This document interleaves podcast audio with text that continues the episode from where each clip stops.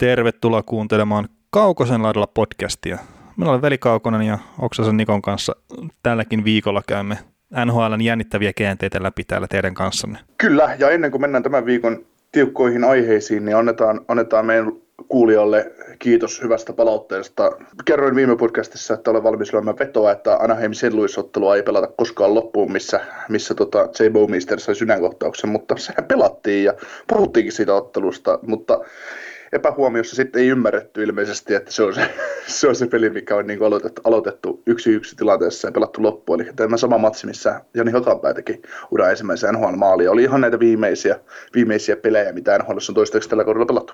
Joo, en kyllä itsekään osannut yhdistää sitä siihen kyseiseen peliin, vaikka Hakanpään maalista silloin aikanaan tosiaan puhuttiin. Ja näin, ja jo sen verran tosiaan, että NHL jännittävistä käänteistä puhutaan, niin hirveän paljon jännittäviä käänteitä itse asiassa varmaan oot tällä viikolla semmoisia tuoreita, mutta jotakin kuitenkin. Ja tota, sitten kun sä niin mainitsit tuosta, että tuli palautetta kuulijalta, niin mainitaan nyt toinenkin, että, että kun tuli kiitosta siitä, että tehdään näitä yli, ylipäätään vielä ja siitäkin kiitosta, että edellisessä podcastissa ei mainittu sanaa korona kertaakaan, niin mä en ole tähän kyseiseen sähköpostiin ikinä mitään vastannut, mutta että tämä herra on aikaisemminkin laittanut tota palautetta näistä meidän podcasteista ja ilmeisesti on siis vakikuulijoita, niin kiitetään nyt tätä kautta sitten siitä siitä palautteesta. Ja meille jos nyt haluaa sitten palautetta laittaa, niin kaukosalaidalla at gmail.com on sähköposti, niin sinne voi laittaa ja Twitteristä löytyy miukumauku nhlpodcast.fi tuon nimimerkin takaa, niin tämä meidän kaukosalalla podcasti ja Facebookissa on sitten myös oma ryhmä, mikä on aika hiljainen itse asiassa, että jos joku haluaa jotain keskustella, niin saa. En ole kyllä itse myöskään hirveästi ollut luomassa sitä keskustelua sinne, että otetaan sen verran omaan piikkiin. Ja, ja Instagram-tili on myös, missä on tosi jänniä kuvia Eli käytännössä tekstipätkä, että on tullut taas uusi jakso julkikerta. Mä en halua käyttää kenenkään muun ottamia NHL-kuvia, kun siinä saattaa tulla tekijä oikeuskiistaan. Safetyä pelataan sillä tavalla siinä. No, meillä ei budjetti ole vielä sellainen, että me pystytään 150 tonnin oikeuskuluja tässä vääntämään, vääntämään jostain kuvista. Että niin, tai ottaa jotain, lähellä ollaan kuitenkin sitä. Niin, tai ottaa jotain kettyimagea, mikä sitten maksaa. En osaa edes niinku sanoa, että mitä se maksaa, mutta ei ole ihan niinku 100 euroa kuukausi siinä kyseisessä palvelussa, no, että saa käyttää NHL-kuvia. Mulla on itse asiassa viimeisin tieto semmoinen, että se olisi noin 12 000 euroa vuosi, eli tonni per kuukausi, Joo. mutta tämä on, se on tietysti aina diileistä riippuvaa ja kaikkea muuta, mutta mutta, mutta ehkä, ehkä meidän podcast niin ei elä kettykuvista. no ei, ei, eikä mistään muustakaan kuvista kyllä. ei. Mutta hei, tota, tässä jaksossa niin ihan semmoista kevyttä uutiskimaraa, eli otetaan joitain noita NCAA-pelaajia, mitkä on tehnyt sopimuksia, niin käydään niitä ihan silleen kevyesti läpi.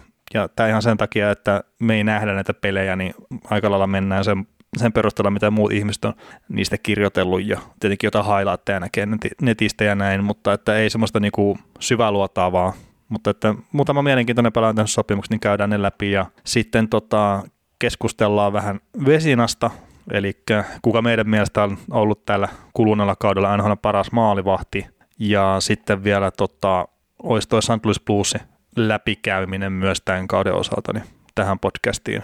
Ja itse asiassa olihan meillä tuossa niinku ehkä jopa sitä korona-aihettakin ennen kuin mennään noihin sopimuksiin. Että, että kun se viime viikolla skipattiin, niin otetaan se ikävä aihe tässä nyt sitten heti kärkeen pois, jos joku haluaa sitten se viisi minuuttia tai jotakin, niin skippaa, niin ei tarvitse koronasta kuulla yhtään mitään. Kert sitä uutisointia tulee kyllä ihan tarpeeksi muutenkin tällä hetkellä maailmaan. Kyllä. Mutta tota, siis se, mitä me tiedetään niin NHLn puolesta koronasta, niin Ottava Senatorsin kahdella pelaajalla on ollut kyseinen tartunta – ja sitten Colorado Avalanche eilen perjantaina taisi olla, kun se ilmoitti, että yksi niidenkin pelaaja on testannut positiivisen tai antanut positiivisen koronanäytteen. Ja näissä on semmoinen yhteys näissä kaikissa NHLn koronatapauksissa, että et, et Ottava ja Colorado on molemmat niin pelannut Sanjosessa peräkkäisinä päivinä, ne on käyttänyt samaa koppia kuin vierasjoukkueet käyttää samaa koppia jne. Ja sitten se jotenkin niin toi Los Angelesin Staples Center, niin jotenkin pystyy niin linkittämään vielä myös näihin, että siellä on ilmeisesti ollut niin NBA-seurasella Staples Centerissä, ne on sitten mennyt San Joseen pelaamaan, ja sitten NBA-seurat ja NHL-seurat käyttää samaa vieraskoppia, niin, niin, niin ilmeisesti jotenkin silleen nämä kaikki niin linkittyy yhteen sitten omalla tavallaan. Niin, Staples Centerissä siellä pelaa Los Angeles Clippers ja Los Angeles, ei kun Clippers pelaa, pelaa eri hallissa, mutta Lakers pelaa siellä ja sitten Los Angeles Kings. Et pelaako, ei San Josessa muun, muun muassa SAP Centerissä ei pelaa enää yksikään, mutta yksikään jo, koripallojoukkue siis, mutta, mutta tota. Joo, mutta siis toi Avalanche pelasi Los Angelesissa 9.3. ja sitten Senators pelasi siellä 11.3. niin sitä kautta sen kaiken, kaiken saa niin kuin linkitettyä sitten taas sinne Staples Centeriin.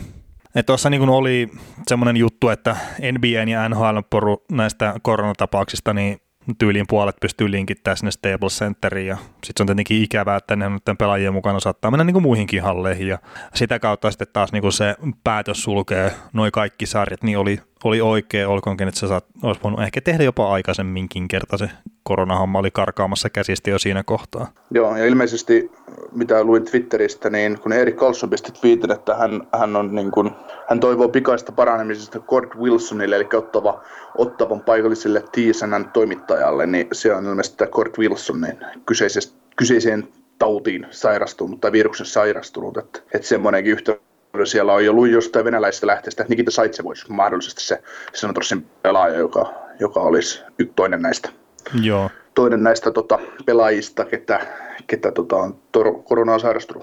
Mutta toivottavasti ne olisi tässä. To- toivottavasti, ja sitähän on niin kuin jännä tavallaan tämä NHL, eli nyt ne ei anna pelaajien nimiä julki. Ja siis mä en sano, että siinä on mitään väärää, mutta että NBA on kertonut tästä, ne pelaajat on tullut itse omalla nimellään julki, että joo, että hei, minäkin olen sairastunut tähän tautiin.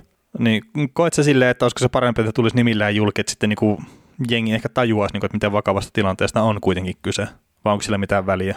Niin, en mä tiedä. Se on toisaalta mitään merkitystä, mutta tässä on just se ero, että mitä on aina puhuttu NBA ja NHL eroista sarjoina, niin kun LeBron James tai joku muu mestari on voittanut NBA, NBA-mestaruuden, niin ne puhuu mestaruuspuheessa minä, minä, minä, minä, minä. Kun Sidney Crosby voittaa Pittsburgh Penguinsin kanssa Stanley Cupin, niin puhutaan meistä, kuinka me olimme hyviä ja näin. niin siinä on jo yksi semmoinen asia, mikä erottaa nämä sarjat keskenään ja pelaajien tyylin kanssa, että, että välttämättä se on varmaan jo ihan normaaliakin, että pelaajat on, pelaajat on erilaisia ja ajatusmallit on erilaisia, niin siellä saatetaan tuoda se asia esille ja sitten välitetään ehkä vähemmän. Että. Mm. Mutta en mä tiedä. Jääkiekko, jää, jääkiekko on monissa kohtaa yksi, yksi jäykimmistä touhuista, että missä ollaan niin kuin jossain kohdissa, mutta toisaalta aina kun puhutaan sairauksista, niin äh, oli se sitten oli, se sit tyyliin, no oli sulla sitten vakava sairaus tai joku muu, niin harvemmin niistä, ne on yleensä sellaisia tabuja, ettei niistä puhuta.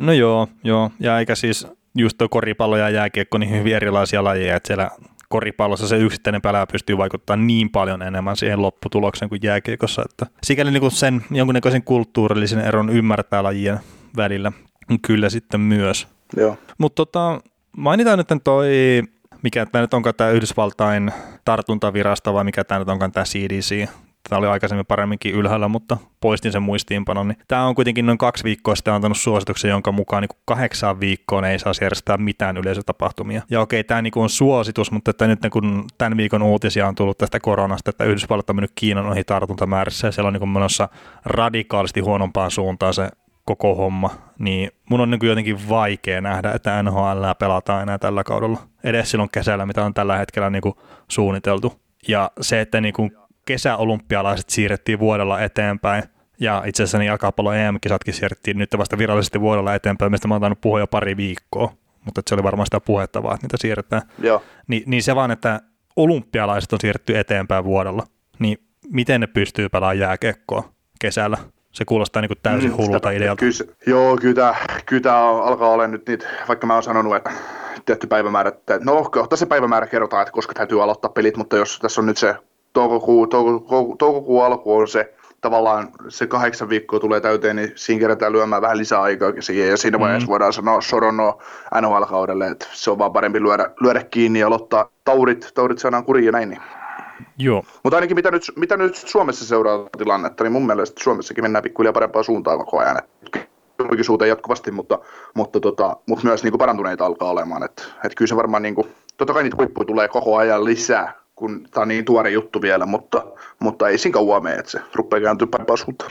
Joo, vähän pätkii muuten ihan, ihan vaan silleen, että jos joku ihmettelee, että minkä takia muutamia niin sanoja tippuu pois, niin ei, ei ole nyt tällä kertaa mun editoinnista kiinni, vaan siitä, että pikkasen pätkii tämä yhteys. Öö, pahoittelut siitä.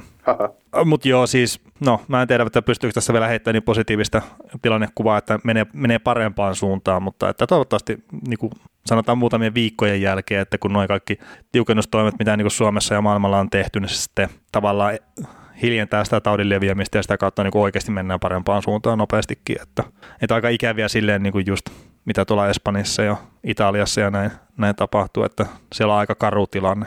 Et silleen niin kuin Suomessa ollaan onnekkaita, vaikka täälläkin tuntuu, että ollaan me työkaradikaaleihin toimia sitten hallituksen eristämistoimien puolesta ja näin, mutta että ehkä ne on tarpeellisia, tai siis onkin tarpeellisia tässä tilanteessa.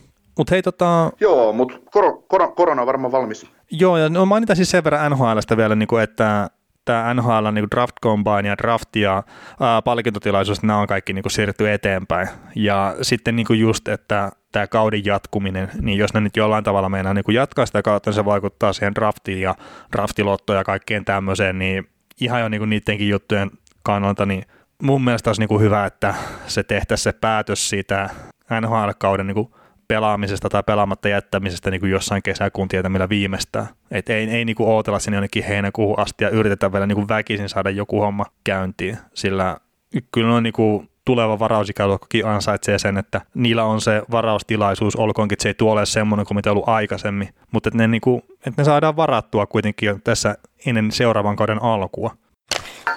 Mutta hypätäänkö näihin ihan niin kuin uutisjuttuihin? Kyllä. Ja tämä ensimmäinen nyt ei ole niin kuin, sopimusuutinen, mutta sille niin kuin ihan mielenkiintoinen tapaus kuitenkin, että tämmöinen pelaaja kuin Conor Bedard sai ensimmäisenä NS-alaikäisenä niin kuin tämän spesiaalistatuksen tänne VHLn draftiin, eli 15-vuotias kaveri kyseessä, niin hän sitten, tai itse asiassa anteeksi 14-vuotias kaveri, niin hän sai sitten ensimmäisenä tänne VHL draftiin ja seitsemäntenä pelaajana ylipäätään niin kuin tämän spesiaalistatuksen päästä noihin junnusarjoihin sitten niin kuin draftin kautta alaikäisenä. Ja John Tavares oli ensimmäinen, Aaron Ekblad toinen, Conor McDavid kolmas, nämä on aika kovia nimiä kaikki. Sitten tulee Sean Day, Joe Velenia ja Shane Fright, mikä sai sitten viime vuonna. Niin, no Frightista ei osaa sanoa vielä yhtään mitään, mutta Sean Day ja Joe Veleno, niin ei ole vielä semmoisia niin isoja juttuja. Toki Velenasta voi tulla ihan mitä vaan. Mutta tämä Pedard on ilmeisen hyvä, hyvä tapaus kyllä niin kuin kaikin puolin, että, että on niin kuin ansainnut tavallaan sen statuksensa. Joo, mitä itse asiassa kattelin joskus vahingossa näitä VHLn VHLstä nuorempien sarjojen tilastoja, niin tämä on tämä Peter tehnyt ihan järkyttäviä tehoja siellä niin nuorten sarjoissa. Sitten on verran, verran vaikka edellisiin vuosiin, niin 15-14-vuotiaaksi kaveriksi niin ihan, ihan huikea jätkää. Että, että saa nähdä, että miten, miten, miten breikkaa läpi, että, että tuleeko McDavid tehoja tai Crosby tehoja VHL, joka on kuitenkin ihan huippusarja jo, näistä kolmesta. Joo, ja sitten tämä mikä CS SHL onkaan, missä se on pelannut aikaisemmin. En, en siis pahoittelut, mä en oikeasti tiedä mikä tyyppinen sarja, mutta että siellä niin pelaa 17-vuotiaita kavereita kuitenkin noin niin kuin pääosin ne parhaat pistemiehet, niin tämä Pedard sitten niin kuin tosiaan 14-vuotiaana voitti kyseisen sarjan tuon pistepörssi ja maalipörssi ja, ja näin, että a, aika kova juttu kuitenkin niin tuossa, että jos sä mietit niin kuin itse, jos miettii 14-vuotiaana, sitten miettii jotain 17-vuotiaista kaveria siihen rinnalle, niin en mä uskaltanut mennä sinne kaukaloon. Ja, ja tämäkin on kuitenkin tämmöinen 173 senttiä pitkä, että ei, ei mikään niinku semmoinen niin. fyysinen kaveri. Niin, mutta 170 senttinen kaveri ja 14-vuotias, niin kyllä se on iso kokoinen 14-vuotias jo. no joo, joo, joo ei, ei, ei siinä. Mutta sitten taas kun miettii sen 17-vuotiaan kaveri siihen rinnalle, niin... Niin kuin siinä voi, siinä voi olla kaksimetrinen tyyppi sitten. Niin. Tai kiloa painoa, niin...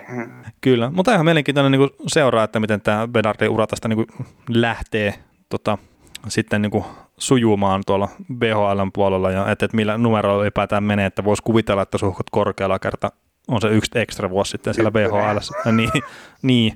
Y- ykkösenä menee niin. ehdottomasti, ei, ei, ei kahta sanoa.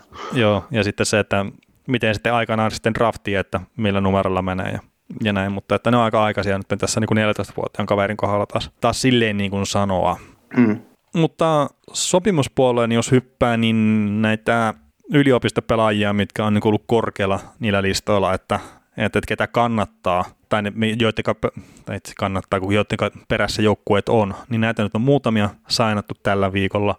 On paljon muitakin kyllä niin kuin tehnyt sopimuksia, mutta että otetaan nämä muutamat tosiaan irti tästä, mitä niin kuin on ehkä korkeimmilla ollut listoilla, niin Calgary Flamesin meni kaksi näistä, eli puolustajat Conor McKee ja Colton Pullman, ja näistä tämä Conor McKee on niin kuin ilmeisesti ollut se pelaaja, jonka perässä melkein kaikki NHL-seurat on ollut. Että esimerkiksi Frank Serevalli niin on kertonut, että 28 joukkuetta 31 on ollut tämän kyseisen mäkin perässä. Ja, ja Flames sitten sai sen tosiaan ja toi Brad Living kertoi tuossa Hockey Central Nuunissa, että odottaa, että haastaa pelipaikasta jopa sitten ensi kaudella, että, että niin kovat odotukset on kyseisestä herrasta. Ja ei ole mikään niin semmoinen ei offensiivisesti, offensiivisesti älyttömän hyvä tai sitten mitenkään puolustuksellisestikaan, niin kuin, että olisi dynamiittia, mutta että niin kuin älyttömän hyvä jokaisella aspektilla, että, että semmoinen yleispuolustajatyyppinen, niin sitä ne varmaan sitä sitten odottaa, että ei niinkään välttämättä, että olisi YV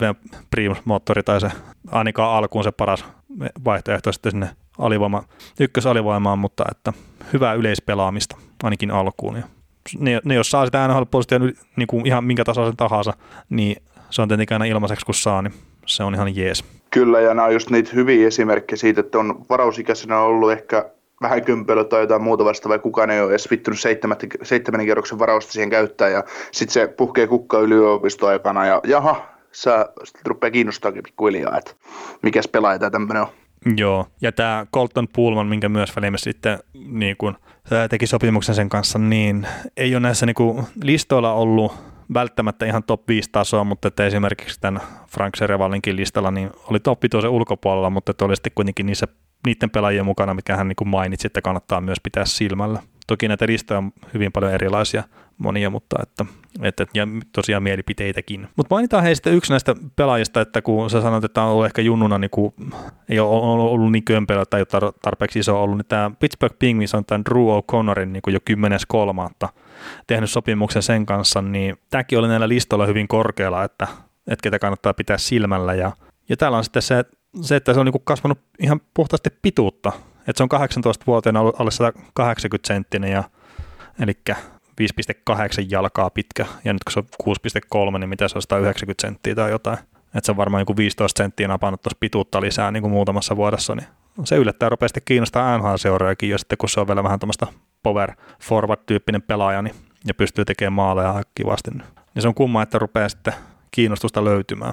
Niin se on kumma, että just tämmöiset, niin kuin, en tiedä mitä tästä kaverista tulee, mutta se on just jännä juttu, että tämmöiset menestyvät organisaatiot osaa poimia tällaisia kavereita pois tulla meille hyvä kolmoskentän laita tai neloskentän laita. Tämmöinen, just mietitään, että siellä on just Pittsburghissa Sam Lafferty, taitaa itse asiassa olla oma varaus, mutta, mutta kuitenkin tämän tyylisiä kavereita, Teddy Bluger, ketä siellä pelaa, niin tosi tyyppejä just, että, niin kuin, että huu, ja sitten sit ne niin kuin vaan täyttää se rooli tosi hyvin. Hmm. Ja ne pitää, sen, ne pitää sen dynastia elossa tavalla. Niin, niin, niin kyllä. Ja tämäkin tosiaan tämä Drew O'Connor, niin viidenneksi paras maalintekijä tuossa yliopistossa ollut viime kaudella. Ja, ja tosiaan nyt on 191 senttiä pitkä kaveri ja painaa kuitenkin vaan 86 kiloa, että siellä on ehkä vielä fyysisellä puolellakin niin kasvun varaa. Ja, ja näin. Ja muistaakseni näin jossain semmoisen maininnut, että, että kun nyt sitten jatkossa keskittyy pelkästään jääkiekkoon, niin odotetaan, että siellä on vielä tota, sitten niin kuin yksi taso löydettävissä sitten, että, että sitä nyt en osaa kyllä sanoa, että mikä se toinen laji on, mitä hän on pelannut, mutta, mutta ilmeisesti kuitenkin. Siis se koulu.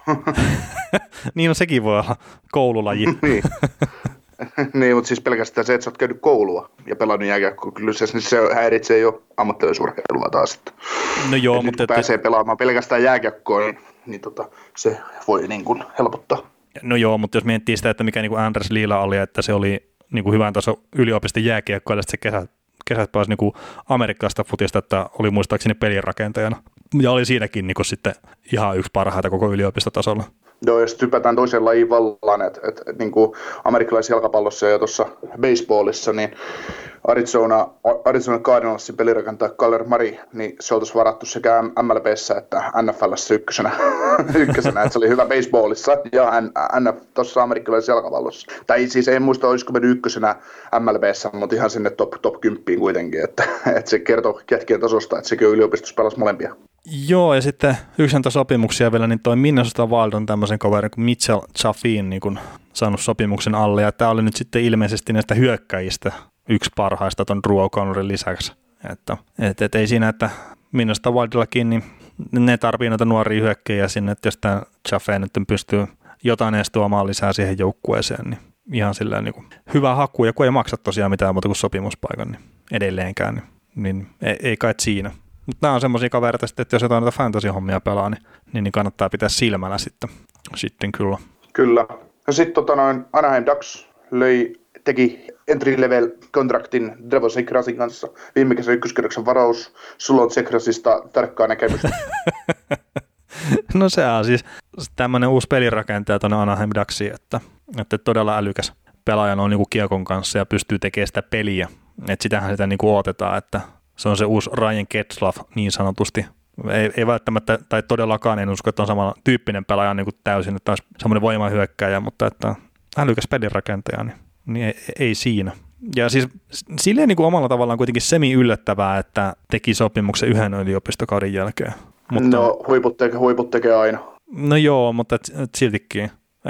Mutta sillä on varmaan niinku, tietenkin sekin näkee sen tilanteen, mikä Anaheimissa on ja näin, että et siellä on niinku pelipaikka ihan täysin otettavissa ja, ja silleen, niin, niin, niin miksei sitten Teekku on varmaan, tai siis onkin tuon niin organisaation se paras prospekti, niin, niin, niin varmaan saa ne kaikki näyttöpaikat silleen.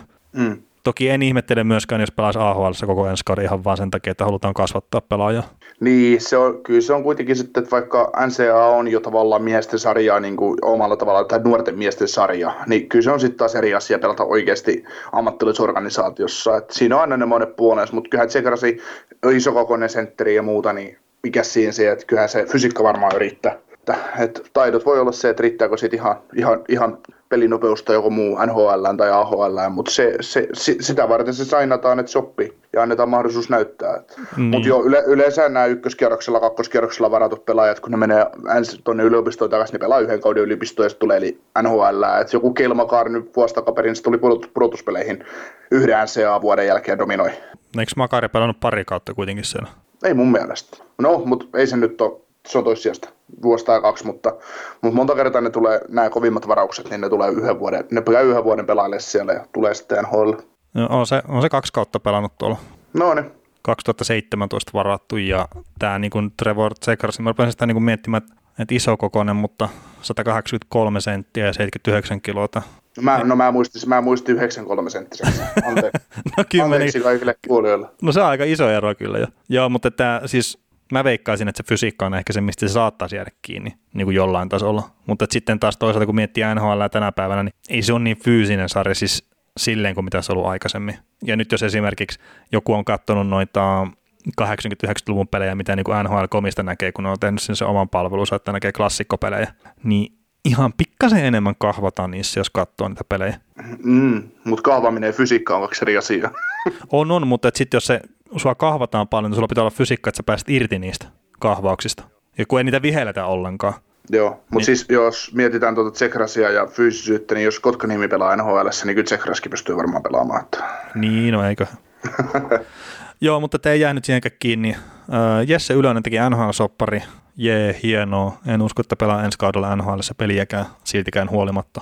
No joo, siis saattaa jäädä jopa Suomeen, mutta, mutta tota, varmaan leirille totta kai ja development campille sitten. No en tiedä, pidetäänkö sellaisia ensi kaudella, kun saattaa niin, olla. Niin, no katsotaan missä olla. kohtaa aloitellaan kanssa. Niin, niin, mutta tota noin, mun mielestä Ylönen, on, Ylönen oli hyvä varaus Montrealilta silloin mm, aikana. Joo, joo. Kun se varaus, se mun mielestä niin kuin, vuoden päästä nähdään nhl Joo, ei, ei, ei siinä, ei se niin kuin Ylönen ihan tota, tosiaan en, en usko, että ihan heti niin kuin pääsee NHL, NHL ja sitten, että omaako sitten ihan semmoista niin kuin top 6 potentiaalia, niin ei välttämättä, mutta aikahan se näyttää sitten. Ja tota, Käytetään Tuukka Raskia keppihevosena, kun hypätään tänne Vesinatrofi-keskusteluun. Eli Tuukka Raski heitti tämmöisen pohdinnan ilmoille, että näinkö hän tekee sitten enää seuraavaa NHL-sopimusta, että mun ymmärtääkseni nykyistä sopimusta on vielä ensi kausi jäljellä, ja, ja, ja Raski niin heitti vähän tämmöisen pommin, että saattaa loppua ura siihen. Herättääkö mitään ajatuksia tuommoinen? No, se tavallaan ihan ymmärrettävä. Vanha mies sekin on. Niin, sekin kun tuntuu hassulta, että se on niin, niinkin vanha. Niin, vasta se torjui silloin Ruotsin nuri Junnu kisojen välierässä vai puolivälierässä. Että. Joo, mutta niin se, että nyt on 33 ja tosiaan se on 34 sitten, kun toi sopimus niin päättyy, niin, niin ei se nyt ole niin, niin kaukaa haettua, että ei sitten enää niin jatkaisi. Ei, mutta jos realistisesti mäkin mietin, niin kyllä mä luulen, että se kahden vuoden jatkovia Bostonin kanssa tekee sitten ja pelailee, hakee sitä, jos ei se Stanley Cupia saa niin kuin pelaavana maalivahti, niin kyllä se sitä lähtee vielä hakemaan, koska ikkuna on auki ja se tietää sen, että hmm. jos vaan terveyttä on, niin todennäköisesti perhekin kannustaa pelaamaan. Vaikka Raski sanoi syyksen, että on kolmas lapsi tulossa ja näin, että haluaisi vaan olla kotona. Että, mutta niin kuin, kyllä luulen, että kyllä se, kyllä se sitä Stanley Cupia, siihen asti kunnes se Stanley Cupin saa itse niin voi torju, to, torjumalla voittaa, niin siihen asti. Mutta jos olisi esimerkiksi viime, viime keväänä ottanut Stanley Cupin, niin voisi ihan hyvinkin lopettaa. Mm. Ja siis eikö se viime kaudella ollut jossain kohtaa sivussa henkilökohtaisten syytten takia? En muista, mutta syksyllähän sillä oli paha loukkaantuminen. Jo, joo, joo, ei, mutta siis no kun, että oliko se nyt viime kausi vai toisessa kausi, kun Raski oli sivussa niin kuin hetken aikaa, muuta, muu, yhden tai kaksi peliä, se oli silleen, että oli jotain henkilökohtaisia juttuja, mikä on sivussa, ja se sitten ei niin kuin jutteillut siitä, että mikä, mikä on homman nimi, ja siis ei tietenkään tarviakaan, mutta että niin kuin mietin vaan, että, että jos siellä perheessä on niin kuin jotain semmoista, mikä vaatii hänen huomioon, niin en, en mä niin kuin yhtään ihmettelisi, että, että on se voittanut se Stanley Cupin pelana maalivahtina tai ei, että pistä sitten hokkarit naulaa, että ei, ei vaikuta ehkä semmoiselta kaverilta, että hirveästi jäisi niinku murehtimaan sitä, että onko voittanut Stanley Cupin niinku pelaavana maalivahtina vai sitten niinku muuten vaan, että ollut mukana joukkueessa. Niin, tämä on tämä meidän suomalaisten puhe, hieno puhe urheilijoita kohtaan, että kun sä oot ollut kakkosmaalivahti Stanley Cupin voittajana joukkueessa, niin sä et ole Stanley voittaja. niin siis kyllä mä pidän sitä Stanley Cup voittajana, ja siis mä ymmärrän sen tavalla, että sä haluat olla ratkaisun roolissa, kun sä voitat jotain. Mm, totta kai. Ja kun hän on kuitenkin, jos mietitään viimeistä kymmentä vuotta, niin hän on ihan top, top 10 maalivahti NHL. Kyllä, ehdottomasti. Niin, niin totta kai semmoiset maalivahdit haluaa. Maalivahti on yksittäinen, tärkein yksittäinen pelaaja jokaisessa joukkueessa, niin maalivahti, maalivahdin luonteelle se on niin kuin, se, se haluaa olla se syy sille, miksi se joukkue voittaa. Niin tuskin niin kuin, kyllä varmaan Raski lämmöllistä mestaruutta muistelee, minkä on voittanut kakkosmaalivahtina, mutta tuskin se sitten, että jos, se, jos ei hän ikinä voita sitä pelaavana, niin se on niin kuin, No, se voi jättää tietysti aina se jossittelu ihan sinne. Mm, niin, no joo. Ja sitä kukaan urheilija ei halua. Niin, to, mutta toki sekin niin riippuu sitten, että mikä se ihmisen arvomaailma on, että mitkä asiat asettaa mihinkin kohtaan ja näin. Ja, mutta ei kai siinä noinkin, hän näkee sitten hyvinkin nopeasti, että mitä se haluaa tehdä tuo kyseinen herra sitten elämänsä kanssa. Kyllä. Mutta hei, tota, vesinä keskustelu, eli NHL paras maalivahti 2019-2020 kaudella, niin, niin, niin no kolme ehokastahan meillä tuossa niinku on, ja mä niinku näkisin, että mulla ei ole oikeastaan kuin yksi niinku hyvä ehdokas oikeasti niinku vesinä. Ja mä en mene siihen suoraan, mutta niin mä mainitsen, tota, kun meillä oli kysymys itse asiassa Twitteristä, kun sä ansiokkaasti la- laitoit jopa jotain Twitteriin, niin Arolan Teemu kysyy, että vesinästä voisi kysästä sen verran, että miksi voittaja arvotetaan vieläkin vesinää jakaessa, että kun ei katso maalivahin vika, jos joukku edessä on niin paska, ettei poffeihin ole asiaa, niin no eikä ainakin John Gibsonin kohdalla, niin mä sanon sen verran, että se ei ole ollut tällä kaudella hyvä maalivahti. Et mä katsoin varmaan joku 30 peliä Daxilta tällä kaudella ja mä katsoin niistä niin kuin alkukaudesta varmaan sen 25 tai jotain. Ja Gibson oli useammin se syy, että Anaheimi hävisi, kun se, että se joukkue pelasi huonosti eessä. Ja sitten esimerkiksi tämä Clearside Hockey, eli cshockey.com, niin sen tilastoissa John Gibson on viidenneksi huono maalivahti koko nhl niin se vaan niin kertoo sitä, että tällä kaudella Gibsoni ei ole siellä keskustelussa mukana. Viime kaudella olisi pitänyt olla, mutta tällä kaudella se on ollut huono, ja siitä ei pääse minnekään. Ja se on ikävää Anaheimin kannalta ja se on ikävää Gibsonin kannalta, mutta se ei kerro koko juttua siitä kyseisestä maalivahista. Ja me päästään niin myöhemmin... Parha, parhaimmillaan, niin parhaimmillaan Gibson on vesinotason maalivahti, mutta mm. tällä kaudella hän ei sitä ollut. Ei, ja sitten me päästään niin myöhemmin siihen, että mikä takia ne voitot niin kuitenkin jollain tasolla merkkaa, mutta että ei mennä siihen vielä. Ja sitten mä niin mainitsen toinen, tämä, tämä voisi olla itse asiassa, niin kuin, että Close But No Cigar listalla tämä Robin Lehner, mutta tälläkin on niin vain 36 pelattua peliä, mutta että tämä on sitten niin Sportlogikin ää, näiden tilastojen mukaan niin yksi sarjan parhaasta maalivahdeista ja sen maali odottama oli 0,53 maalia plussan puolella per pelattu 60 minuuttia. Ja se oli niin kuin NHL paras saldo ja se pelasi kuitenkin tosi paskassa Chicagossa ja sitten muutaman pelin Vegasissa, niin ää, isommalla pelimäärällä niin Leeneri olisi mukana tässä niin kuin vesinä keskustelussa, mutta nyt mun on pakko jättää se niin ulkopuolelle. Joo, ei, ei, ei vaan riitä. Että kyllä niin kuin mun mielestä vesinä keskustelussa, niin jos me ruvettaisiin niin kuin maalivahti, joka pelaa puolet peleistä, niin me voitaisiin nostaa Antu Hudobin tälle, tälle samalle listalle, että se on aina paras maalivahti tavallaan. Että, että, Mutta mut joo, se täytyy, täytyy joku linjaveto vetää ja se on niin kuin tämä, että...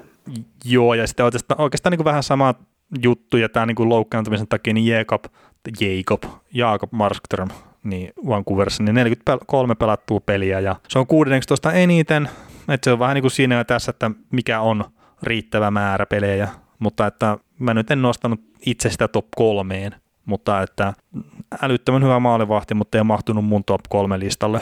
Joo, mutta siis se nyt on vähän, tai 43 peliä on ihan riittävä määrä, kyllä voittaa vesinä, ei siinä, ei siinä mun mielestä ole mitään, mutta se, että tuossa että tota, on vielä Markströmiäkin parempia maalivahteja tähän listalle, että et se, että kyllä Markströmistä täytyy mainita vesinä samassa lauseessa, mutta, mutta tota noin, jos mietitään, että kun lähdetään, jos lähdetään NHL-kauteen, niin Markström on pelannut siis ihan huippukauden, ei, ei, ei mitään pois häneltä, mutta jos sä lähdet rakentamaan joukkuetta, niin ota, rakennatko sä, kun sä valit, saat valita ihan vapaa valintaisen ykkösmaalivahdin vaihtoehtoa, Gibson ja Markström, niin kumman saatat maali? Gibson ja Markströmin välillä.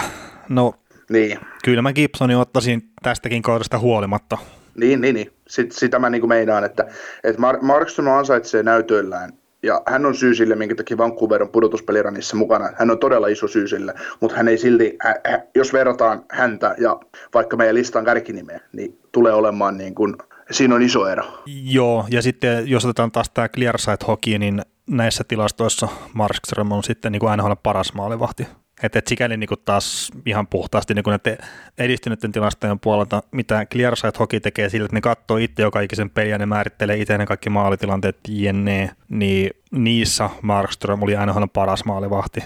Ja itse asiassa toi Sportlogic tekee ihan samaa ja Robin Lehner oli niiden tilastossa paras. Ja, mutta sitten jos taas mennään niihin naturastatrikkeihin, niin ne katsoo tekstitiedostosta sen, miten he määrittelee parhaat maalivahdit, niin minä en sitä niin, kuin niin korkealle arvosta. Mutta tämä Clearside Hokikin on niin kuin sen entisen maalivahdin pyörittämä sivusto, niin sen takia mä niin kuin sitä nyt mainitsin tässä ylipäätään. Mutta, nimenomaan, en, nimenomaan entisen NHL-maalivahdin Niin, nimenomaan. Sivusto. Joo, ja siis tämä oli tämä, oliko se nyt Steve Olikuette? Ihan vaan, joo, sillä sä puhunut. Joo, ei kun ihan vaan niin kuin, että pikku pläkäri tulee, niin en enää muistaa kaikkia juttuja aina ulkoa, mutta siis New York Rangers on pelannut muistaakseni muun muassa tämä kyseinen kaveri. Mutta hei, top kolme. Vai onko sulla mitään lisättävää noihin nimeihin, mitä on niinku puhuttu? Niet. Niet. Top kolme. Tukkaraskista puhuttiin jo aikaisemmin, niin mä itse niin nostin Tukkaraskin kolmossijalle. Ja siis tämä on tilastollisesti, niin jos katsoo perinteiset tilastot, niin kuin voitot, nollapelit, jne, niin ehkä NHL niin paras maalivahti sitä kautta. Mutta sitten se Boston Bruins siinä edessä on aika hyvä joukkue. Niin se, ja sitten, että on vaan 41 peliä pelattuna, mikä on sitten esimerkiksi 11 vähemmän kuin Vasilevskilla tai 17 vähemmän kuin Conor Helepaikilla, mitkä on molemmat tässä raskin edellä minulla, niin ne paino mulla raskin niin kolmossijalle tässä. Näetkö samalla tavalla? No ei sitä, en mä niinku, mun mielestä toi on niinku tarpeeksi järkevä perustelu sille, että minkä takia, ei, ei se niinku, ei se niinku, ky, kyllä se, se niinku, siis mä väitän, että tästä, tältä listalta kaikki maalivahdit, ketä me ollaan nyt mainittu, ja ne lyötäisiin Tuukka Raskin tilalle Bostoniin, ne, ne pystyisi tekemään ihan samat tilastot, ja varmaan paremmakin jotkut. Et, et se niinku, ei mitään raskilta tietysti pois, että hänkin oli viime, viime keväänä esimerkiksi, hän näytti sitä, mitä hän on parhaimmillaan, ja hän oli sitten todella hyvä. Kyllä, niin, tota, kyllä. Et, et se, se just, ei, ei oteta pois mitään, mutta se just, että et kun puhutaan tästä kaudesta, ja nyt kun täytyy joku ero tehdä, niin se ero täytyy jostain löytää, niin löydetään se tuolta. Joo, ja sitten, no meillä ensi viikolla Boston Bruinsista puhutaan, mutta siis Boston Bruins on mun mielestä tämän kauden paras joukkue olkoonkin, että niillä taisi olla se joku kaksi peliä NHL, kun ne päästi 11 maalia vai mitään, ja sitten meillekin laitettiin Twitterin kysymystyyli, että pitääkö olla huolissaan. Niin anteeksi vaan, mutta ei tarvi olla. Mm. Ja siis mä ymmärrän, niin kuin, ja tämä ei nyt ole mitään vittuilua edes, mutta että mä ymmärrän, että kun elää hetkessä, niin ne näyttää niin kuin ne tuommoiset yksittäiset niin kuin pahoilta, mutta että sitten vähän isommassa kuvassa niin kaikki on aika hyvin niin kuin just Bostonilla ja Tuukkaraskilla. Mm. Tässä on muuten itse asiassa pakko myöntää, että nyt kun, nykyään kun katsoo täysin objektiivisin silmin tätäkin sarjaa, niin ei sitä jaksaa ottaa kauheasti ressiä jostain kolmen neljä ottelun tappioputkista tai parista isosta tappiosta tai muusta, että joskus pelataan vähän heikommin, että kun sen tietää, varsinkin jos huippujoukkueet sen näkee, niin se on sillä että no, sille on varmaan syys.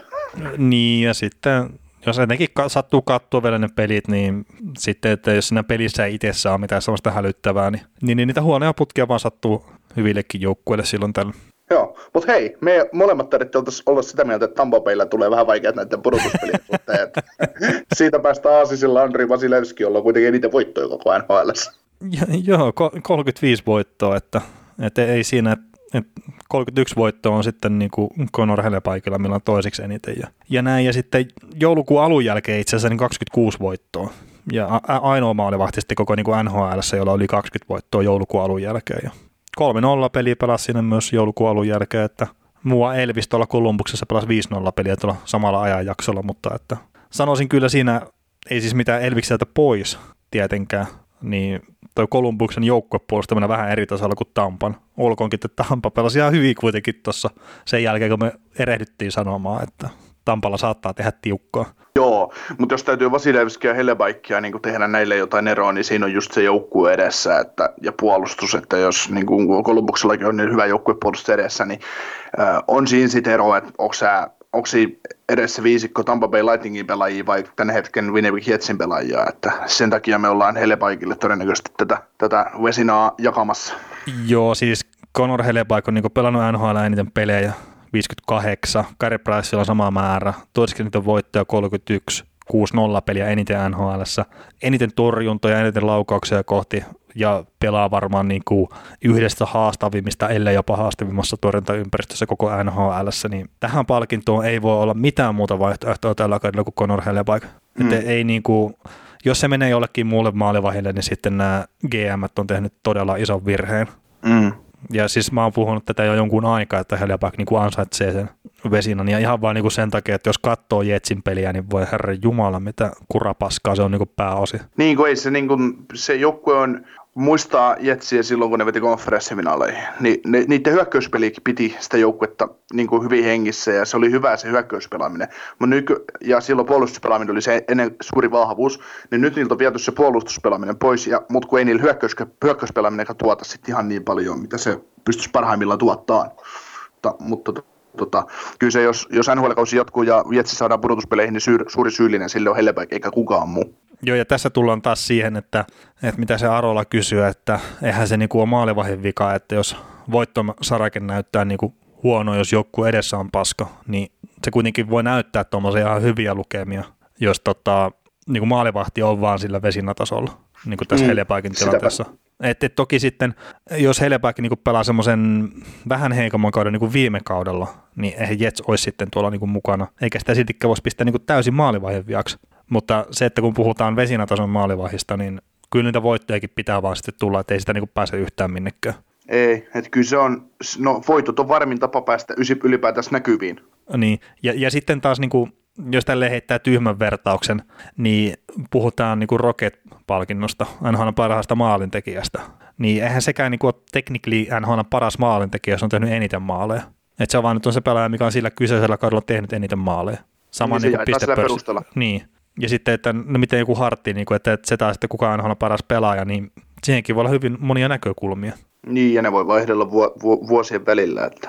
Ja, ja niin siis... me puhuttiin, puhuttiin Norriksesta ihan samanlaista, että, että vuodet on, ei ole veliä keskenään. Niin, mutta ei, siis toi oli kyllä tosi paska perustelu, mä myönnän jo nyt, että, että, että, että se, se tietenkin kun puhutaan, niin kuin, että jos teet niin kuin vaikka eniten maaleja, saat sitä palkinnon, se on eri kuin sitten vesinä, mikä ei ole puhtaasti voittoihin perustuva palkinto tietenkään. Niin. Joo, mutta sitten mä, mä voin heittää hyvän maalivahtivertauksen, että eräs, eräs nimeltä mainitsematon maalivahti tuolla Texasissa niin torjuu joka kausi, tai torjuu monta kautta putkeen vesinä tasolla, mutta kun joukkue ei mennyt pudotuspeleihin ja ö, ei voittanut tarpeeksi, olisi sitten maalivahdin syy tai sitten sen kakkosmaalivahdin syy tai joukkueen syy, joukkue oli vain yksinkertaisesti niin huono, niin ei se ollut vesinäkeskustelussa ikinä mukana, vaikka hän oli vesinätason maalivahti. Niin, se, mutta no, no on niin kuin hankalia ja, ja siis sehän niin kuin on niin kuin tavallaan, että minkä takia me Markströmikin niin kuin nostetaan tähän mukaan, niin ei se välttämättä niin kuin ole siellä niin kuin vesinäkeskustelussa mukana sitten, kun sitä päätöksiä tekevät ne ihmiset, mutta että kyllä se on niin kuin pelannut niin hyvin, että se voi nostaa siihen. Ja sitten Robin Lehrenroth, se on ehkä parempi esimerkki vielä. Kerrot, se on pelannut huonossa joukkueessa, mutta se on pelannut todella hyvin. Ja nyt sitten Joo. valitettavasti, niin kuin, että se ei Vegasissa päässyt pelaamaan kuin se muutaman peli. Mm. Mutta sitten jos me katsotaan, katsotaan näitä pelejä, yksi, niin kun, ihan katsotaan Vancouverin pelejä tai katsotaan Jetsin pelejä, ja sitten verrataan just vaikka vaikka Tampan peleihin ja Bostonin peleihin, niin, niin kuinka paljon joku Markström ja Helebaik joutuu ottamaan isoja torjuntoja yhden, jos ne meinaa voittaa pelin 3-2, mm. niin yleensä Markström on ottanut ja Helebaik on ottanut sinne muutaman metrihanskalle torjunnan. Että et ne on pelastanut ihan varmoja maaleja tai jotain muuta vastaavaa. Niin totta kai kyllä ne vastustajat tekee, jos sä niille annat helppoja, niin kyllä niitä, ne, ne sen pelin sitten kääntää. Että niiden perustason täytyy kuitenkin olla kova, mutta se just, että, että nämä kaverit, nämä parhaat, ihan nämä eliittikaverit, niin nämä joutuu, niin kuin Vasilevski ja Raski, kun ne pelaa hyvissä joukkueissa, niin ne joutuu vasta sit niissä kovissa otteluissa niin kuin siihen isoon pinteeseen. Ja kyllä ne siitäkin sitten selviytyy hyvin, mutta kun puhutaan ihan koko kauden mittakaavaa, niin miten Heleväikki ja Markström on kantanut joukkueitaan, huonoja joukkueita, ottanut isoja torjuntoja, ja katsotaan mitä ne tekee teknisesti siellä maali edessä, niin ne ansaitsi sen paikan sinne keskusteluun. Niin kyllä, ja sitten siis sanotaan se Vasilevskikin, niin se Tampan suunnanmuutos on isosti Vasilevskin ansiota. Et se, se, vaan niinku, se ei ollut hirveän skarppi alkukaudesta, mutta kyllä se sen jälkeen oli vähän eri pelaaja taas siellä maalilla. Niin, piste luukut kiinni. niin, ja siis tämäkin on ihan tämmöinen, niinku, että pelejä katsomalla havainto, ei tilastoja katsomalla. Itseltäni siis, niin kun, en tiedä mitä, toiset saattaa olla eri mieltä tietenkin siitä. Joo, kun maalivahti voi pelata 93 prosentilla ja kahden päästettyä maalin, jos on kaksi päästettyä maalin keskiarvo ottelua kohden, niin jos on kaksi samanlaista maalivahtia, niin ne voi pelata niin eri tavalla samoilla tilastoilla. Mm. Mutta Conor Helleback on ainakin mun niin vesinä suosikki ja ilmeisesti sunkin, ja nämä perustelut niin kuin mainittiin tuossa jo aikaisemmin, että, että, että niin kuin selkeästi vaan paras maalivahti tällä kaudella, kaikki Joo, asiat huomioon vää... ottaen. Joo, olisiko se sun mielestä vääryys Hellebackkia kohtaan, jos se, meni, jos se menisi Vasilevskillä? Ois. Joo. Ois, ja siis niin kuin, tämä, että Tuukka Raskia niin kuin, etenkin Suomessa on hehkuteltu, että pitäisi olla niin kuin, ihan selkeä vesinävoittaja, niin ei, ei. ei ja siis ei niin kuin millään pahalla raskea kohtaa, mutta et ei, ei tällä kaudella. Ei. Et siellä on vaan ollut parempi pelaaja edessä nyt. Ja se, että onko se kakkonen vai kolmonen, niin sillä, nä, nä, sillä ei ole mitään merkitystä. Ei sillä ole mitään väliä. Niin. Ei. Mutta tota, Mut joo. hypätäänkö viikon joukkueeseen? Joo, mennään vaan. Eli viikon joukkue St. Louis Blues ja Bluesin tämän kauden tilastot, niin 42 voittoa, 19 tappio varsinaisella peliajalla ja 10 tappio varsinaisella peliajan jälkeen ja 94 pistettä kokonaisuudessaan ja NHL on toiseksi paras pisteprosentti, kun se suhteuttaa peleihin. Tehtyjä maaleja 223, mikä on 18 eniten NHL, päästänyt 190, mikä on viidenneksi vähiten. Erikoistilanteista niin ylivoima 24,3 prosenttista, mikä on kolmanneksi eniten, tai kolmeksi paras anteeksi, ja sitten alivoima 79,3 prosenttista, mikä on siellä 18. Ja sitten tuo plus laukoo kohti vastustajan maalle 30,7 kertaa per peli, mikä on siellä 21, ja sitten kohti plussin maalia lauottiin niin 29,6 kertaa per peli, mikä oli neljänneksi vähiten. Semmoiset perustatsit plussilla. Jotenkin semmoinen, mitenkä sanoisi, niin kuin ehkä, no, no näkymätön, mutta että semmoinen yllättävän niin kuin hyvä joukkue. Et niin, jotenkin siis tuntuu, että se, koko ajan puhuttu, että siellä on joku kriisi päällä, tai siis semmoinen fiilis on itselle jäänyt, mutta sittenkin se on niin kuin suorittanut aika hyvin pääsääntöisesti tämän koko kauden. Joo, siis mun mielestä, mun mielestä niin kuin Blues on ollut semmoinen tasaisen tappava oma itsensä. Joo. Et ei se niin kuin, ei, se, ei joukkueelta odoteta mitään kummallista, mutta kun se on vaan riittävän hyvä puolustussuuntaan ja tarpeeksi tehokas hyökkäyssuuntaan, niin yleensä silloin tuppaa tulee voittoja. Että, et ei se, eihän se, toki se väyttänyt viime keväänä, kun se voitti mestaruuden. Se oli vaan niin äly, älyttävän, älyttömän niin kuin tasapaksu ja tasaisen vahva jokaiselta osa-alueelta. No joo, ja sitten jos puhutaan tuosta tasapaksuudesta, niin mä kattelin noita pistetilastoja ja sitten niin kuin plussin kohdalla, tai niin kuin plussin kun avasi niin kuin sen pistetilaston, niin jotenkin kiinnitin huomiota, että 11 pelaajaa tuosta joukkueesta on tehnyt 10 maalia tai enemmän, ja toi Vladimir Tarasenko ei kuulu siihen porukkaan, kun se on pelannut vain 10 peliä tällä kaudella. Ja sitten mä rupesi kiinnostaa niin kuin sille, että miten, että 11 pelaajaa kuulostaa aika paljolta, että, että miten niin kuin muut joukkueet on NHL saanut noita 10 maali pelaajia kasaan, niin kolmella joukkueella oli niin kuin 10 pelaajaa, jotka on tehnyt se 10 maalia, ja ne oli Colorado, Nashville ja Tampa. Ja sitten seitsemällä joukkuetta oli vielä, niin kuin, että Niillä oli yhdeksän pelaajaa kymmenessä maalissa. Mä nyt en luettele niitä, mutta tuo plussin 11 pelaajaa niin kuin eniten NHL. Niin se vaan, että se, että löytyy semmoista tasasta tulivoimaa niin kuin joka kenttään. Mikä on mun mielestä sellainen niin kuin merkittävä tavallaan taas sen plussin pelitavan ja kaiken niin kuin kannalta, että, että se ei niin kuin ole yhden tai kahden ketjun harteilla se voittaminen, ja sitähän se oli niissä pudotuspeleissä viime kaudellakin. Joo, niin se on, niin kuin, jos verrataan eroa NHL parhaaseen joukkueeseen tällä kaudella, eli Bostoniin, ja ollaan Bostonista puhuttu paljon, että siellä ykköskenttä on ihan eliitti. Se on NHL paras kenttä melkein, ja näin, näin voisi sanoa, mitä me ollaan täällä puhuttukin, niin, niin tota, siellä se ykköskenttä, joka kääntää niitä pelejä, mutta sitten ne kolme muuta on semmoista tasaisen vahvaa, että ne on niin kuin kloonattua Boston Brucein jakoista pelaajaa. Niin tämä on sitten taas, äh, St. Blues on semmoinen joukkue, että äh, ni, e, niillä ei ole mitään tiettyä niillä on kolme todella vahvaa, vahvaa hyökkäyskenttää ja sitten on neljäs kenttä ehkä, ehkä vähän niin kuin Fyys- erityylinen. Ehkä vähän fyysisempi. Niin, niin ei ehkä niin, niin kuin, niin, niin kuin semmoinen kli, kliinisen ta, niin kuin, tai semmoinen niin kuin viimeistelyherkkä joukkue, mutta se on kuitenkin on kaikki samaa massaa, mutta sitten ne kolme, kolme kärkikenttää, niin niissä on kaikissa jotain tiettyä spessua, että mm. ne pystyy tekemään niitä maaleja hyvin, ja, ja se on sitten vaan niin kuin, kun et sä pysty peluttamaan noita vastaan mitenkään, niin se on yksi semmoinen asia, että kun et sä, niin kuin, niin kuin, et sä voi kaikki ottaa pois. Niin, ja sitten tosiaan se Tarasenko olisi tullut tuohon vielä takaisin, niin se olisi niin tullut lisää sitä tulivoimaa tuohon jengiin. Että... Niin, etenkin ylivoimalla. Niin, ja se oli nyt jo ihan niin kuin semmoista laadukasta, että kolmanneksi parasta vaan. Et, niin, ylivoima 20, melkein 25 pinnaa, niin, niin tota, se on, se on jo vieraissa yli 25 pinnaa, niin, niin tota, voi voi, siinä todennäköisesti se olisi, no mä, no mä itse taas perustaisin, niin kun mennään nyt tuossa vähän ajassa eteenpäin, että jos olisi tullut pudotuspelit ja pelattu kausi normaalisti, mä luulen, että sen Luissilla olisi loppunut kaasu. Että olisi loppunut niin kuin bensa, bensa, että ei olisi välttämättä enää toista kevättä putkeen pystynyt ryskäämään samanlaisesti läpi. Että sieltä, sieltä olisi tullut joku, jostain syystä joku joukkue olisi peitonnut ne. Taikka sitten se toinen vaihtoehto, että olisi toisen kerran mestaruuteen. niin, mitäs tuohon Arolla kysyi myös Bluesista, että että, että oliko tämä niinku tylsin voitto niin 2000-luvulla, kun peli perustui kahvaamiseen ja siirtokiekkoihin, niin no ensinnäkin NHL ei perustu minkään joukkueen peli kahvaamiseen enää nykyään.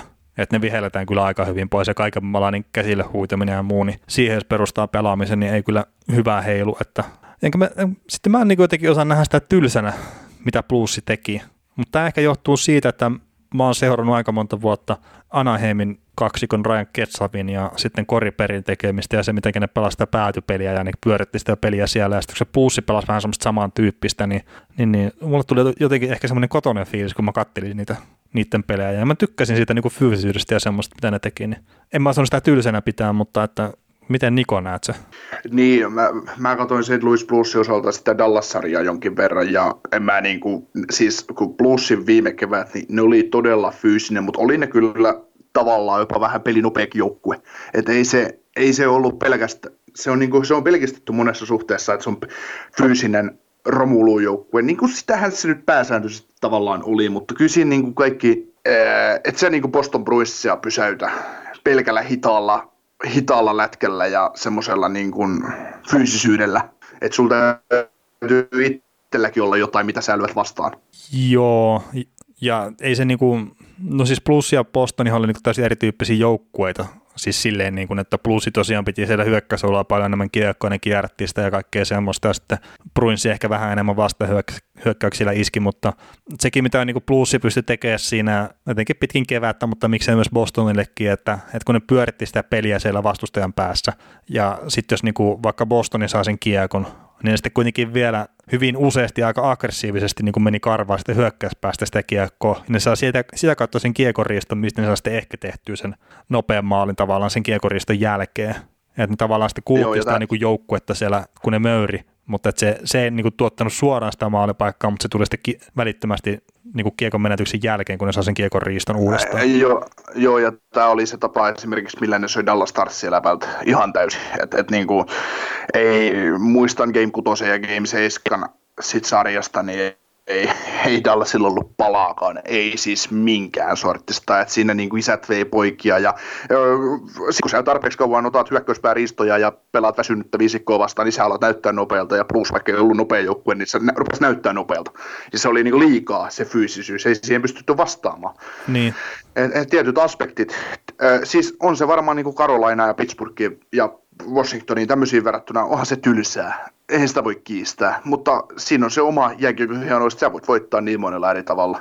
Niin ja siis se, mikä nyt oli se, tämä oli muistaakseni Sportlogikin tilasto, kun oli näitä jotain viime kevään purtuspelejä, niin kun, se tässä Game 7 joku ennakko, niin ne kertoi siinä, että plussilla on niin vähiten kiekon menetyksiä keskialueella purtuspeleissä pelaavista joukkueesta tai niin pudotuspeleissä ylipäätään, niin se niin kuin kertoo, että jos ne haluaa niin kuin voittaa sen keskialueen hallinnan ja se, että tehdäänkö se sitten niin kuin siirtokiekolla päätyy, minkä jälkeen pyritään kiekonriistoon jne, vai että miten ne sen tekee, niin sillä ei ole niin kuin mitään merkitystä sillä niin kuin loppupeleissä, mutta että niillä on selkeä niin kuin systeemi, mitä ne haluaa noudattaa, ja ne teki sen tosi hyvin.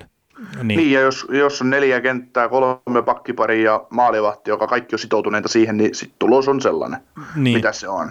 Että sitten taas, että Raino Raili on saanut jossain tänne, tällä kaudella sanoi että kuran iskaa, että joo, tätäkö on se selketyylinen takakarvaus, mitä hän esittää, kun hän, hän roikkuu jossain pelaajassa keskialalla ja näin mailan kanssa. Mutta mut se on, jos sulla on semmoinen työnsä ekspertti, ekspertti pistää sinne jäälle, jäälle tota noin, peittoamaan vastustajia, se toimii, sitten sulla on, sulla on tota noin, hyvin organisoitu joukkue, sitten sulla on siellä pakkipareja, sulla on pakkeja, Colton Bareikko, Alex Pietrangelo, pe- pistät pelaa niitä vastaan niin kuin vastustajan parhaita pelaajia, niin näistä, ja huipputasolla pelaava Binnington, niin näistä yksittäisistä pienistä tutuista ja isosta kokonaisuudesta se niin kuin merkeä ero tulee.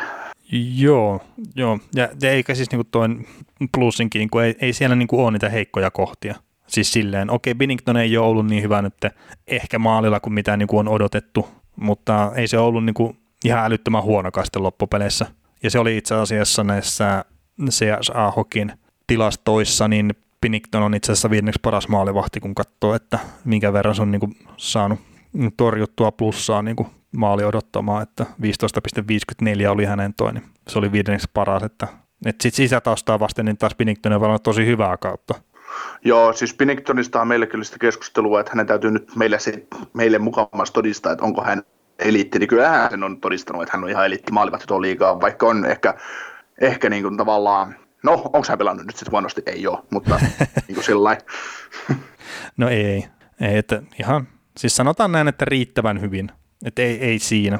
Et se, se ehkä, missä niinku, että jos plussimaalivahti ottaa nyt vähänkin, niin tämä vieraspelaaminen on se, missä on niinku ero, että just Binningtoninkin, niin se ei ole vieraspelaaminen, ei ole ollut niin älyttömän hyvää. Että siellä oli kolme maalia per peli on päästänyt ja torjuntaprosentti ihan, ihan karvan verran yli 90 ja näin. Ja sitten Jake Allen, mihin itse asiassa myös liittyy yksi kysymys, niin, niin se on sitten vierassa taas ollut silleen, että se on 2,05 on päästetty työmaalin keskiarvo 93 2,2 torjuntaprosenttia, 2-0 peliä, 16 pelattua peliä, anteeksi 18 pelattua peliä, missä on voittanut 9 varsinaisella peliajalla ja sitten neljä hävinnyt varsinaisella, ja, tai siis, niin, neljä hävinnyt varsinaisella sitten kolme niin varsinaisen pelin jälkeen, niin, niin, niin, se, mitä Allen on pystynyt noissa vieraspeleissä tekemään, niin se on aika iso juttu tuolle joukkueelle. Joo. Kun Pinnington ei Mutta ole siellä, tota... siellä niin kuin loistanut. Joo, mutta tota, nyt kun näistä pelit, no me puhuttiin itse asiassa joukkueen mallista ja pelitavasta ja kaikista muusta ollaan tässä menty, menty plussin kohdalla läpi ja puhuttu tilastoja siitä ja puhuttu jo niin kuin läpi siitä, että mitä sillä olisi ollut chanssina mennä tällä kaudella ja näin, niin ja molemmat ollaan varmaan aika lailla samaa mieltä, että siinä joukkueen, joukkueessa niin kuin riittää kaikki siihen, että se voisi jopa uusia mestaruutensa. No kyllä mä olisin niin kuin silleen, että ei siellä lännessä ole, tietenkin mä luotin Vegasin jo aika paljon myös, mutta niin ei mulla olisi ollut mitään niin kuin syytä, että minkä takia plussi ei olisi voinut mennä pitkälle. Toki Colorado niin, oli myös niin. Niin kuin tosi hyvä joukkue. Niin, ja, ja se, niin kuin, että, olisi tullut kahteen, niin, Colorado olisi tullut kahteen ekan Niin, mutta se just, että miten ne niin kaikki otteluparit ja tuommoit olisi muodostunut, niin sillä olisi ollut niin kuin, mun mielestä sille iso merkitys, mutta että se, että plus olisi niin kuin, ollut taas konferenssifinaaleissa tai sitten niin kuin jopa Stanley Cup-finaaleissa, niin en olisi yhtään yllättynyt ollut. Mm. Ja siis toki on se vieläkin mahdollista kertaa kautta virallisesti peruttu, mutta ei tämä niin silleen, vaikea mun on uskoa, että tätä kautta saadaan pakettiin. Joo. Ja sitten tota, niin, sit mennään nyt tästä, kun ollaan tätä kautta päästy ja Bluesin tilannetta mietittyä, niin kun tuli kysymys tuon Jake Alleniin liittyen, että, että ottaako Ville Husso, Husso kakkosmaalivahdin paikan tässä joukkueessa ensi kaudella Allenilta pois, niin no, mulla on tähän semmoinen ajatus, että no, Ville Husso ei edelleenkään yhtään NHL-peliä, niin tota, onko se riittävä vähän maalivahti. Ja sitten taas toiseksi niin, niin tota, mikä on niin kuin sen Luissin tilanne tämän Alex Pietrangellon kanssa, että jos ne haluaa 30-vuotiaille Piet kapteenille lyödä jatkon, niin siinä vaiheessa Allenista täytyy päästä irti. Et Allen täytyy kauppata muualle, että saa 4,3 käppiin tilaa. Ja tota, tota, siinä vaiheessa jo Hussolle avautuu paikka. Kun, jos Pietrangelo tuosta lähtee, niin en mä usko, että Allen ollaan mikään tuuttaamassa, että niillä on molemmilla Pinningtonin kanssa sopimus ja molemmilla sen jälkeen jäljellä, niin Allen on mun mielestä, niin, ja sekin on vähän semmoinen, ainakin on kritisoitu maalivahti. Et silloin kun hän oli ykkösenä, niin, niin hän todisti sen, että hänestä ei ole NHL ykkösmaalivahti, mutta hän on osoittanut, että hän on hyvä kakkosmaalivahti. Niin, niin ja Allenikin silloin muutamia vuosia sitten pudotuspeleissä, niin se pelasi kaksi ihan maagisen hyvää kierrosta. Ja taisi muun muassa Minnesotan tiputtaa silloin Niin, niin, niin, siis Minnesota oli, niin Minnesota oli ihan sarjan parhaimpia joukkueet sillä kaudella, ja sitten tuli Jake Allen ja neljäksi. Niin, mutta että se ei, ei, ei tasaisuus riitä ja pääkopan kanssa ilmeisesti Allenilla ongelmia, että ei, ei siinä, mutta että just toi plusillahan on just toi palkkakattotilanne on kiharainen ensi kaudeksi, ja sehän saattaa niin just avata tavallaan Hussolle sen paikan. Mutta mm. se, että jos tavallaan se niin saa sen näyttöpaikan, niin kyllähän se pitää sitten myös lunastaa, ja mä en tiedä, onko mulla semmoista niin hirveätä luottoa siihen, että Husso ne, sitten niin kuin pystyisi sen lunastamaan, mutta toisaalta, että nämä nyt on taas semmoisia juttuja, että näistä niin kuin voi puhua niin kuin ihan loputtomiin, mutta että loppupeleissä se pitää päästä se pelaamaan sinne NHL pelaamaan ne muutamat pelit, että se oikeasti tietää. Mm. Niin, ja mä luulen, että jos Ville Hussu olisi parempi maalivahti, niin hän ei farmis olisi. No, no, no niin, no joo, mutta sillä oli niinku huonoon kohtaan tuli se loukkaantuminen, että silloin kun Binnington nostettiin ylös, niin mun muistaakseni Hussu oli loukkaantuneena ja se olisi saanut mennä toisinpäin ja, ja näin, että siis siinä niinku joskus on myös vaan, että se huono tuuri tulee väärään kohtaan ja, mm. ja tälleen, että toki siis Hussahan Suomessa oli ihan hyvä maalivahti, että ei siinä ja silleen niin uskon kyllä siihen potentiaaliin kyllä kyseisen herran kohdalla, mutta mutta en mä, en mä niinku, en mä Ville Husson toki lähtisi Jake Allenia kauppaamaan mihinkään. Et mä kauppaisin Jake Allenin mäkeen siinä vaiheessa, jos tarvitaan Pietrangelolle palkkatila, että tarvii Pietrangelo mm. saada sopimuksen. Mutta Pietrangelonkin kohdalla on puhuttu paljon siitä, että meneekö va- kun se kaveri, me puhuttiin ennen podcastia, että se Pietrangelo on niin hyvä puolustaja, että se saa, se saa sen, mitä hän pyytää.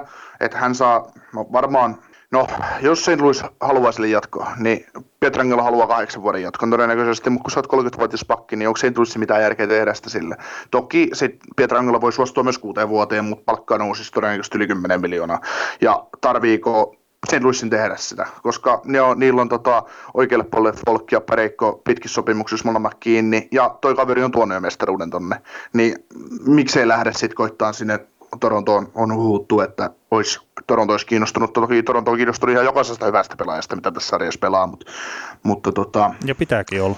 Niin, että siinä on vähän sitä ja sitä kaikkea. Ja sitten just Vince Dunn, hyvä kiekollinen puolustaja, on myös niin kuin RFA hommissa, hommissa tuossa, mutta se nyt ei, ei muuta.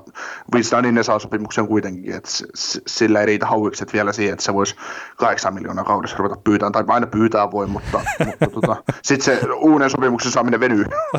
niin, niin, siinä saa pitkään otella kotona sitä sopimusta. niin, ja, niin. ja Danhan oli niinku todella tärkeässä osassa siinä mestaruskevaa aikana. Että... On. Et ei, ja sitten tämä, no hyökkäyksestä jos ottaa tämän Samuel Placein, niin tämäkin itse asiassa semmoinen pelaaja, että mä niin näen jotain semmoista piilopotentiaalia siinä, että vaikka onkin vähän semmoiseksi rymistelijäksi leimaantunut ja näin, mutta että aloitti kauden kuitenkin muistaakseni ykkösketjussa ja sai siellä jopa tulosta, sai jopa tulosta aikaan, mutta että sitten loukkaantui ja, ja näin, mutta että en ihmettelisi, jos siitäkin yllättäen plussissa kuoritus sitten tämmöinen ihan hyvä top 6 pelaaja.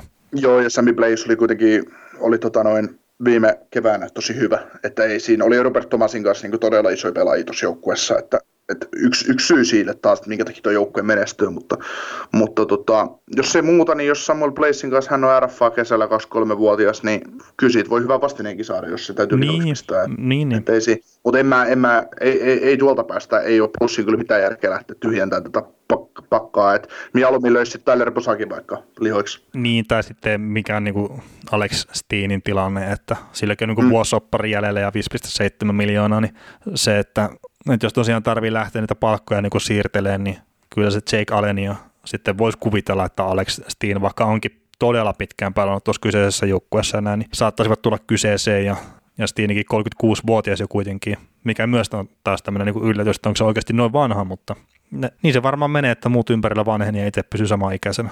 Joo, siis mullekin tuli yllätyksenä, että Steen ei, ole, ei, ei ole äh, St. Plusin varaus että hän on Toronton varauksia aikana, aikoinaan jo 12 vuotta sitten on siirtynyt, siirtynyt St. Louis Plus-riveihin.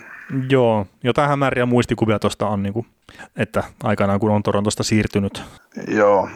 Sitten meillä oli kysymys suomalaisiin liittyen niin Niko Mikkolan tulevaisuutta, että nähdäänkö, nähdäänkö me häntä tota, noin NHL-miehistössä, niin no joo, kolmosparin kaveri, vasemmalta puolelta pelaava, pelaava puolustaja, niin on kuitenkin pelannut hyvin aina, kun päässyt NHL. Et jos me katsotaan leftibakkeja tässä jengissä, niin siellä Gunnarsson ja no Pinstan tulee saamaan sopimuksen, niin on, vielä vasemmalla puolella niin tavallaan edessä. Ja Markus Kandellan diili nyt päättyy tähän kauteen ja tuskin saa jatkoa tuonne sen palkkarakenteen takia, koska on UFA, niin tota, on siihen ihan hyvä mahis, mutta sitten taas toisaalta he on myös Blues on sainannut tämän NCAA tämän Scott Perunovicen, eli heidän heidän nimen kärkiprospekteistaan ylös. Et, et siinä voi olla ihan hyvä kilpailu, mutta kyllä mä, kyllä mä luulen, että Niko Mikkolalle on käyttöä nhl että kolmas pari ja etenkin kun tuo mm. J. Misterin ura tulee todennäköisesti päättymään, niin Kaas Leftin pakki, niin, niin tota, kyllä siitä saattaa olla jo kolmas parin paikka sille auki. Et ei sitä nyt, en mä sitä niin top 4 pakkina tule koskaan näkemään NHL, mutta semmoinen hyvä shutdown-puolustaja, semmoinen öö, defensiivinen versio Esa Lindelistä. Onko e- Esa Lindell niinku offensiivinen versio Esa Lindelistä? mä, mä, mä, mä, mä puhuisin Esa Lindelistä all around puolustajana. no joo, mutta ei siis, Niko Mikkola, jos palaat takaisin, niin sanotaan, että se voisi jossain toisessa joukkueessa niin olla vakiokokoonpano jo nhl Että toi, siis plussin puolustus ei ole nyt ehkä NHL parhaita, mutta että se on todella kova, niin siihen murtautuminen on hankalaa, niin, niin, niin sen takia Mikkola nyt ei ole ihan sitä vakiokokoonpanoa siellä ollut, vaikka onkin päässyt kokeilemaan, sanotaan nyt vaikka näin, että tuolla NHL puolella, mutta, mutta kyllä mä niin uskoisin, että se saattaa ensi kaudella olla jopa siinä niin kuin ihan vakiokokoonpanossakin. Se on sääli, että meillä ei nyt listaa tästä olemassa näistä kaikista NHL-pakeista ja puolustuksista, mutta kyllä mä luulen, että me saadaan aika, ja meidän kuuntelijakin saa etsiä, että missä joukkueessa on parempi oikean puolen tai raitin puolen pakit, kun lähdetään niin kuin Seidulus Plusia vertaamaan, että Pietrangelo, Pareikko, Folk, että, että tota, Niin, niin ja mun et, mielestä Pareikko on paras kuitenkin. niin, niin, no niin, että, niin, no No joo, jos mietitään palkkaa, ikää ja tilannetta, niin kyllä mä pareikko tällä hetkellä ennen jengiin jotain kuin Pietrangelo, mutta jos mietitään uraa kokonaisuudessa, niin... Joo, siis ja ahan toi niin Pietrangelo ihan jäätävä hyvä, hyvä puolustaja ja, ja näin, mutta tämän, en mä tiedä, miksi mä tykkään pareikkosta vaan niin paljon. Joo, siis kuka ei tykkäisi. Se on niin. puolustaja. Se niin. on ihan, ihan elittipuolustaja. Ja luulen, että tämän nykyisen sopimuksen aikana, joka päättyy kevääseen 2022, niin häntä puhutaan jo Nordiskeskustelussa. Mm, niin se voi, voi olla jo, kyllä. Mutta me saadaan varmaan tämä podcasti maaliin ja sitten ensi viikolla Boston Bruins. Joo, Boston Bruins ja oliko meillä harttikeskustelua sitten sitten. Vai selkeä? Eiku sel- Vai selkeä? Joo, no otetaan selkeä trofi, eli paras puolustava hyökkäjä, mikä onkin semmoinen tosi helppo keskusteluaihe. No niin, me voidaan keskustella pelkästään siitä. Tehdäänkö torstai jakso pelkästään sitä varten? no ei, te- ei tehdä. no, no ei. ei. Mutta hei, tota, nyt jos joku on vielä niinku kuuntelulla, niin ideoita niinku asioista, mistä voitaisiin keskustella, eli juttuideoita ja tämmöisiä, niin saa laittaa kyllä niinku meille ihan ihan sama mitä kautta laitatte, mutta että yhteistyötä tuli tuossa podcastin alussa, mutta että mielellä otetaan niitä vastaan ja se niin tavallaan varmistaa sen, että me vielä parin seuraavankin viikon jälkeen tehdään näitä podcasteja sitten viikoittain, että, että kun on vain ideoita, mistä keskustella, niin kyllä me varmasti saadaan niistä niin sanotusti paskaa jauhettua se tunti aina, että että et jos ei mitään muuta olla tässä opittu tämän podcastin tekemisen parissa, niin me ollaan opittu jauhaa paskaa jääkiekosta sille aika lahjakkaasti. Kyllä. Välissä ehkä asiaakin. Niin. Mutta hei, kiitoksia meidän kaikille kuulijoille. Yes, kiitos.